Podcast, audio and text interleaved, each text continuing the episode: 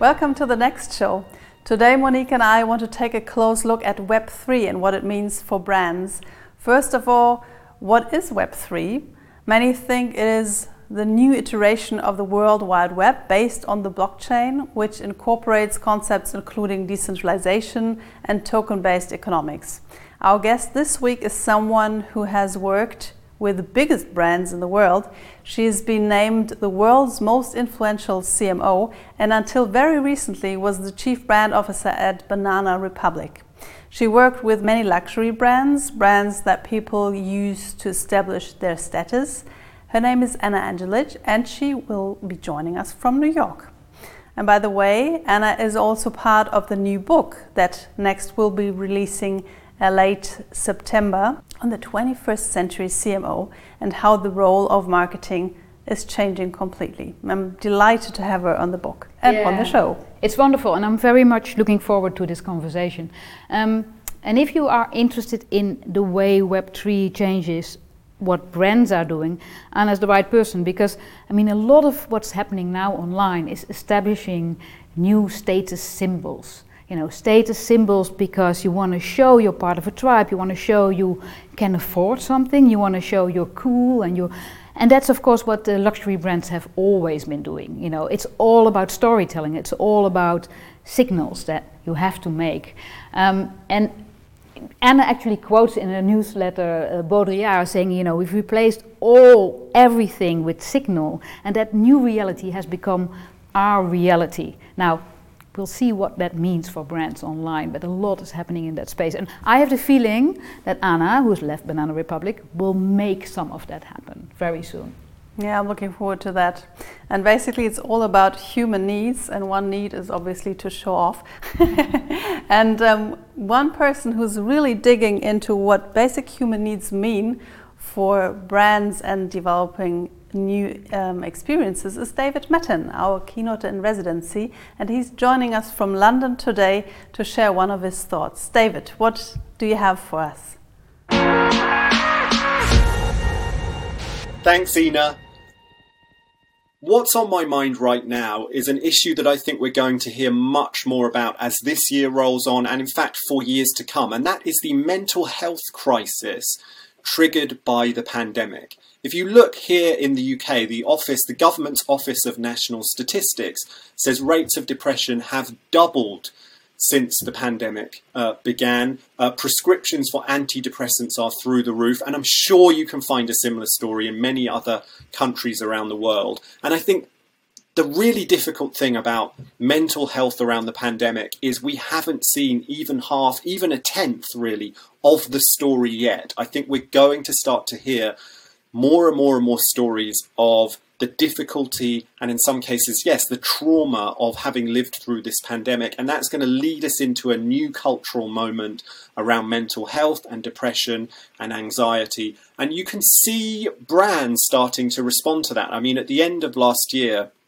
I saw Rose from Blackpink, who, if you don't know, Blackpink is this huge K pop band, very, very popular. They were like one of the most successful K-pop bands in the United States. She partnered with the mental health uh, uh, uh, app Calm to produce a sleep story. It's supposed to be a story that helps get you to sleep and calms your nerves and everything. And now, look, I mean, I'm not saying that that alone by any means is the answer to the mental health crisis that's about to unfold, but I just found it a really interesting signal of the cultural moment we're heading into okay, where mental health and mental wellness is going to become an even bigger part of the conversation as a result of the pandemic. And I think if you're a brand, if you're a marketer, if you're a professional out there thinking sincerely and genuinely what you can do to help people in 2022 and how you can build relationships with people in 2022, I think mental health and wellness is going to be a crucial dimension for all of that. So it's one to keep your eye on and one I will be watching closely too. Back to all of you.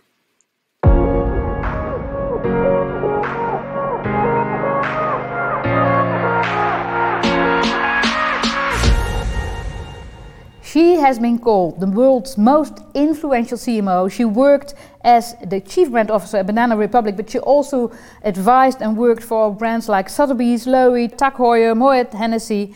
And I'm thrilled that she's here to talk about Web 3.0 for brands. Welcome, Ana Andjelic. Thank you. It's a pleasure to be here. Now we're going to talk about what Web 3.0 is and what it can be for brands. But I have this question for you. Do you have a big NFT collection yourself now? Oh, I wish. I wish. I'm waiting for the prices to drop. also, I'm waiting for something aesthetically pleasing for me. I'm not going to compromise on aesthetics just to have an NFT. Although it's probably a faulty logic because it's they're big investment assets. Uh, they are, right? They are. I mean, it's so amazing what's happening in that space. And over the last few months, I feel like I'm back in school. I'm studying, and, and it's so complicated as well. I mean, make a metal wallet, and this it's complicated. It's amazing that it's grown so fast because all the steps you have to take to actually get involved in this space is not, you know, it's a lot. Absolutely. And I think it's accelerated in terms of getting into mainstream recently, but honestly, like Bitcoin has been around for like at least 10 years. Yeah. What is in the world are you working on right now? And we'll dive into our main topics in a second, but after two years of pandemic, after leaving Banana Republic, I know you have a newsletter, The Sociology of Business, that is a must read for a lot of people in the marketing sphere. And what are you up to? What are your plans? What are my plans? I mean, you don't want to know. I, what I'm uh, doing right now is basically uh, several things. Uh, I'm writing my newsletter and exploring the new Web3 and how does that apply to business and brand strategy? So that is the main focus of my efforts. And there are other things in the works uh, that are going to be announced later in the spring. So i'll tell you more about that then. And uh, there is just a lot of changes that are happening right now both in terms of application of web3 technologies in the business and brand domain and in the marketing domain and in brand building. So that is my focus right now. Yeah, I'm, I'm in the in the world of uh, events about digital technology, and it feels like a time to study again, to really understand again what's going on. Uh, I think a lot of people are trying to come to grips what Web 3.0 is and what it means for them as an organization, person, or company. So, what is your short explanation of what Web 3.0 is. What is it about? It's a completely new operating an organizational system of ownership of how people interact among each other and with brands and the entire new strategic paradigm that basically applies those principles of decentralization and ownership in solving business and brand problems. Okay. So it's more of a strategic direction than just a technology. So most brands right now are thinking in terms of technology. So what they're asking is what is this digital thing? What is this NFT that I can mint? Rather than what is Web 3.0 Oh, and how can I use decentralization and distributed ownership to connect with my customers, to grow my market, to expand my market share, to launch a new product, and so on. All the business and brand challenges, there's like how do I increase awareness, how I attract younger customers, can be very easily and very elegantly solved if you're saying, hey, if we know now that there is such thing as a creator economy, and how do we employ talent or inspire and engage the talent that exists outside of our companies and use their creativity for our brand? So, what you say is that it's not about NFTs and minting images and selling them. It's really rethinking about a decentralized world in which new and secondary markets can come up and, and people are interacting with each other in new ways and especially interacting with digital assets in new ways, right? I mean, what for what brands is this super relevant? It's relevant for business overall for global economy and market which means all brands but it's especially relevant for brands who trade in aspiration because one important thing that web3 allows is self-expression and status signaling that's not connected to physical goods yeah. and that has been a progression that's been going on for a while from experience knowledge economy and then experience economy and then transformational economy where intangibles like travel like like going to meditation retreats like self-actualization have become new status signaling new aspiration eating organic food cooking at home like having you know special diet. So that that's sort of the invisible things. And now we've moved completely from the domain of physical to the domain of virtual. So now when you see that, that for example, Bored Ape Yacht Club, those apes or CryptoPunks are now used as a status signaling in digital wallets, mm. but also on Instagram and in Web 2.0 social networks like Twitter as a sign, hey, I'm plugged in and I also have 10,000 and more yeah. dollars yeah. to spend on this virtual avatar. So basically, the purpose of that product, if you will, is purely status symboling. Aesthetically, it's like basically, as we've been seeing, like anyone in the early days of 2021 could have put anything and mint a token out of it. It can be a drawing, a doodle, like whatever you want, and that achieved like crazy valuations.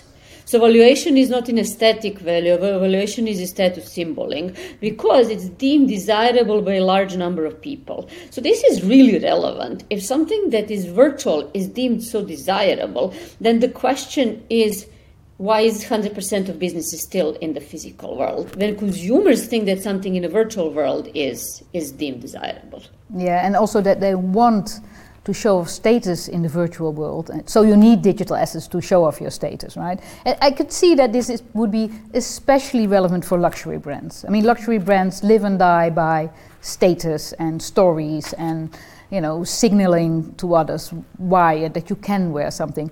Um, what are the luxury brands that, in your view, are making really, really good use of what is possible now already? Honestly, I think that is the, the the most interesting things, the most business relevant things, more strategic things are only yet to happen. Because as you see like a lot of brands are minting tokens or creating virtual goods like Dolce Gabbana Doge Crown and uh, what they showed at their Alta Moda, like some specifically designed virtual items or Gucci Roblox and uh, like selling their, their, their bags in the virtual domain for more than they're selling in a physical domain. That just shows you that desirability. And then mostly recently Prada and Adidas celebrating uh, uh, their nylon bag. So there are a lot of initiatives, and then Fortnite, Balenciaga. So all of them are still operating according to the old economic logic, which means we create something that people can either wear in a virtual world or that exists in a very brand controlled yeah. situation. And that is exactly the opposite of what Web3 is because of that decentralization. And also, ownership is still with those brands. You can buy, then you can resell it, but it's limited edition of tokens that authenticity is validated by the brand. Yeah, yeah. So Roblox Garden is owned by Gucci, Balenciaga Fortnite is owned by Balenciaga, those looks, and so on. Yeah, and and you say this is you know, using the new platforms, the new possibilities in an old system way. So, what would be the new system like? What would be the new kind of thinking that will completely transform how um, status and digital goods are uh, handled online? Well, first involve the creators and then reward the creators. You have a fabricant, yeah. which is a digital platform that acts like a platform. So they're providing digital creators with tools and they're creating their own fashion creations in digital domain. And then they are getting royalties if something sells. So brand like fabricant is a service. It takes a fee. Yeah. So that would be a scenario where brands like Gucci charge a fee for creators on their aesthetic platform with the vision set by creative director Alessandro Michele says the aesthetic vision aesthetic world. But then if it's a platform that means that some people can vote on products people can create products people can off products. And obviously the end curation can always be done by in-house. But then if something sells that someone else designed from outside which will yeah. position gucci much better if you have if you tap in all that massive creativity versus just your design team curation is done by alessandro michele at the end but the point is that there is that distributed ownership. And I'm not talking about this scenario in five years, it's going to be in 50 years. But that is one that when you start charging a fee, a service fee for yeah. creators. So that is a more economic system that is not governed by traditional organizational forms like corporations. Because corporations at the end of the day were created to create trust. I, I work here, I'm going to be paid at the end of the month or every two weeks. I have trust. But if I have a token, I know I'm going to get, get paid because I own piece of that and it is verifi- verifiable. Yeah. So that really subverts trust, traditional mechanisms of trust that were established in the economy. So you understand how big the scale is. Or I didn't even touch upon DAOs, distributed auto- autonomous organizations, which are right now very complicated to set up in terms of governments and legalities. Because again, the policy, the legalities, the regulations are all set up for a Web 2 economy, if you will. Yeah. So once that gets going, then you can really think about what is going to happen when you have like links DAO or constitution DAO, when a group of people pulls together to buy something and to co-own that. Yeah. That is going to change also the rental market and the, the purchasing market because the purchasing power is then going towards distribution. Yeah, and you could also own a small piece of something without having to worry about how that would result in the end, right? I mean, the surprising thing to me is that I mean, so you say brands could open up to watch to the whole network and have creators involved, and the creators because of the the the contracts that are ingrained in the NFTs and the you know also the the secondary markets which still would you know bring back money into the first original creator, they could broaden the whole uh, world of creation. Um, what surprised me in the last uh, few months is that that status can also come from intangibles that I didn't realize would ever be sold. I mean, we had a, a, football club in the Netherlands that sold the moment of a victory 15 years ago because it was the most important victory that club ever had, and that moment was sold and then resold later on. So the intangibles become completely different and not even connected anymore to a brand or a bag or a coat or shoes or whatever.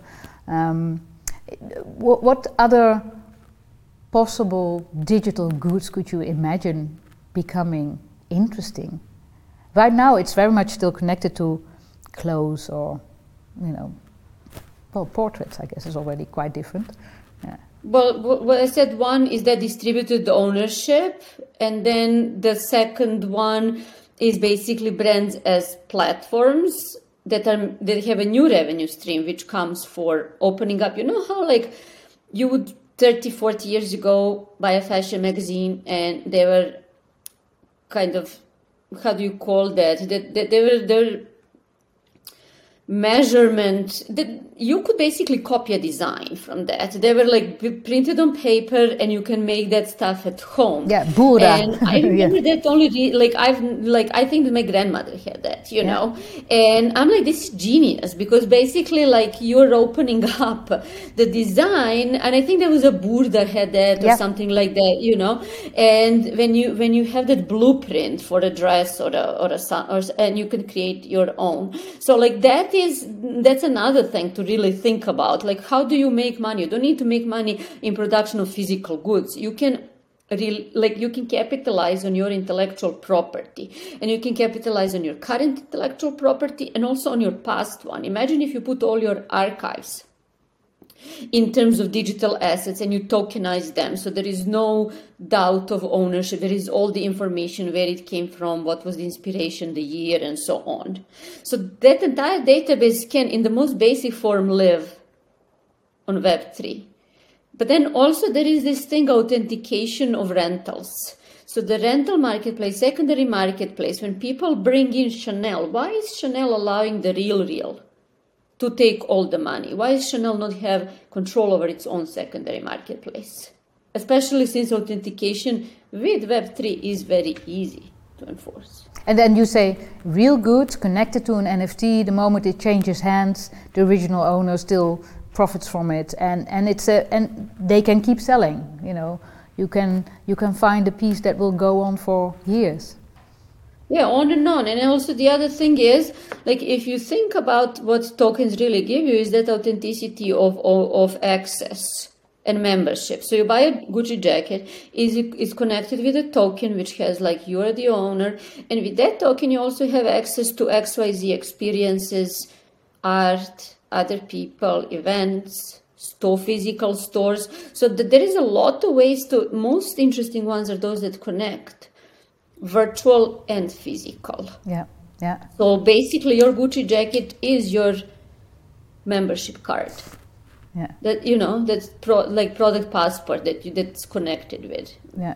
With your and and that's an aspirational brand where you want to pay that because you want to, but there are also all kinds of other connections that you can make that are not about signal status. There are also other connections you could make, and that you know you want to be part of a certain club to show something.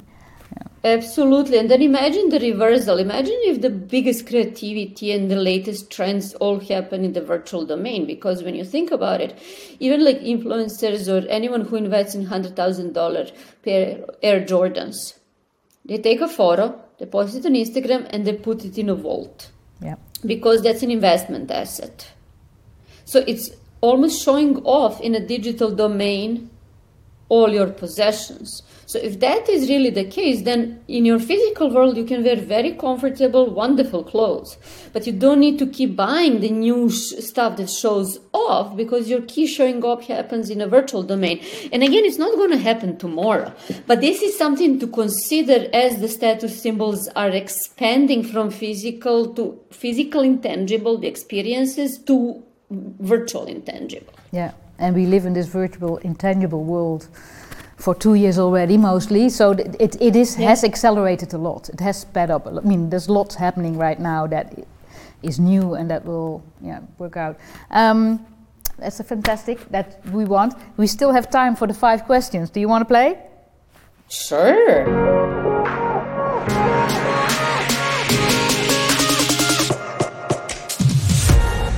All right, here's the premise there's thousand people that go to another planet. You are one of the chosen ones. You are, you know, invited to join us. We have five questions for you that you have to answer before you board the ship. First, name one luxury object that you would take to this new planet. Oh, I would take a subscription to Financial Times or something. so Financial Times weekend, no, just weekend, and how to spend it. And that's that's the only reason I'm saying because, like, it's very, you know, since everything is digital, I have unbelievable joy in actually reading in-depth analysis and staying connected with culture. And yes, you can do in that in a, a lot of different ways. But for me, that there is just something like very relevant about the traditional. Yeah, I love that. I mean, I, I, think that's great. And skincare, luxury Augustus Bader. so I would take that skincare. Absolutely, you have to, you know, great. keep the appearances. All right, you're going on a trip with a thousand people. What is the book that you would hope everybody would read before they get on the starship? One book. One book. Oof, let me think for a minute. I love the book uh, on The Anomaly that I recently read. Have you read it? No. It's a Goncourt Prize winner, and uh, it's basically how we all live in a simulation. So I think it will be very prescient for the trip. Okay. Uh, now I'm definitely now I'm definitely going to read it. Okay. You should. You should. we have 999 people already confirmed. There's one empty spot. Name one exceptional person that you would bring along. Not your family, friends, just one exceptional person that you think should be on that flight. Oh, that's a hard one. There's so many exceptional people. Do I really have to pick a favorite? I think I would, you know what I would do? I would do like the owner, this, the owner of a bodega on the corner of um, Cabana magazine. So it's on a corner, I think that's Hudson and oof, I don't know what the cross street is. Anyway, those guys managed to become a community staple over 50 more years, survive the pandemic, and still sell print matter and be like Instagram presence by all the keeping the, the bodega style. They're not bodega, they don't sell food, but they're a newsstand. You know, you can find everything there. So one, the owner, let's let's take him. That's the kind of spirit that you need on that new planet. That's true. Community very, and very survival spirit, and also someone who's been in New York for over decades and decades and decades. So I'm sure the, the stories are fantastic. We need sto- a storyteller. And that's true as well. Okay, two more. Name one law to outrule something on this new planet. Murder is already forbidden, but what is something you say now? If I have a new planet, that's one thing we really have to outrule. You know what I would outrule actually? social media, but not all social media, but Facebook for sure. I think that's a for yeah. sure. Because anything I would for, forbid non-nuance thinking. Very good. Very good. A planet without Facebook sounds like a good planet. Now I know, right? I I mean like are you I'm not on Facebook. Are you on Facebook? I am, I am. And I like, I like being there because I connect to people I've met over the last 20 years that I don't meet anywhere else. So that's the reason. Uh, last question What is one tradition from planet Earth that, if it were up to you, you would take to this new planet? A tradition. Could be anything small to big. I think we have wonderful traditions around meals in different cultures. And i think that's one time when everyone sort of comes together and it mixes love and gratitude and humanity and storytelling. And i think and, and community. So i do think that's really important to keep. Yeah. communal meals. Very good. Thank you so much. See, see you on the next planet. Exactly. This is good. This is good. I love those questions Thank you so much for the insights that you shared with us today, and also thank you for watching the show. If you don't want to miss any further episodes, please simply subscribe to our newsletter on nextconf.eu. There you can also find some more information on our next conference, which will be happening in Hamburg in September. Finally, I'd like to thank our partners, Accenture, Factor 3, and T3N for their support. Hope to see you soon. Bye bye.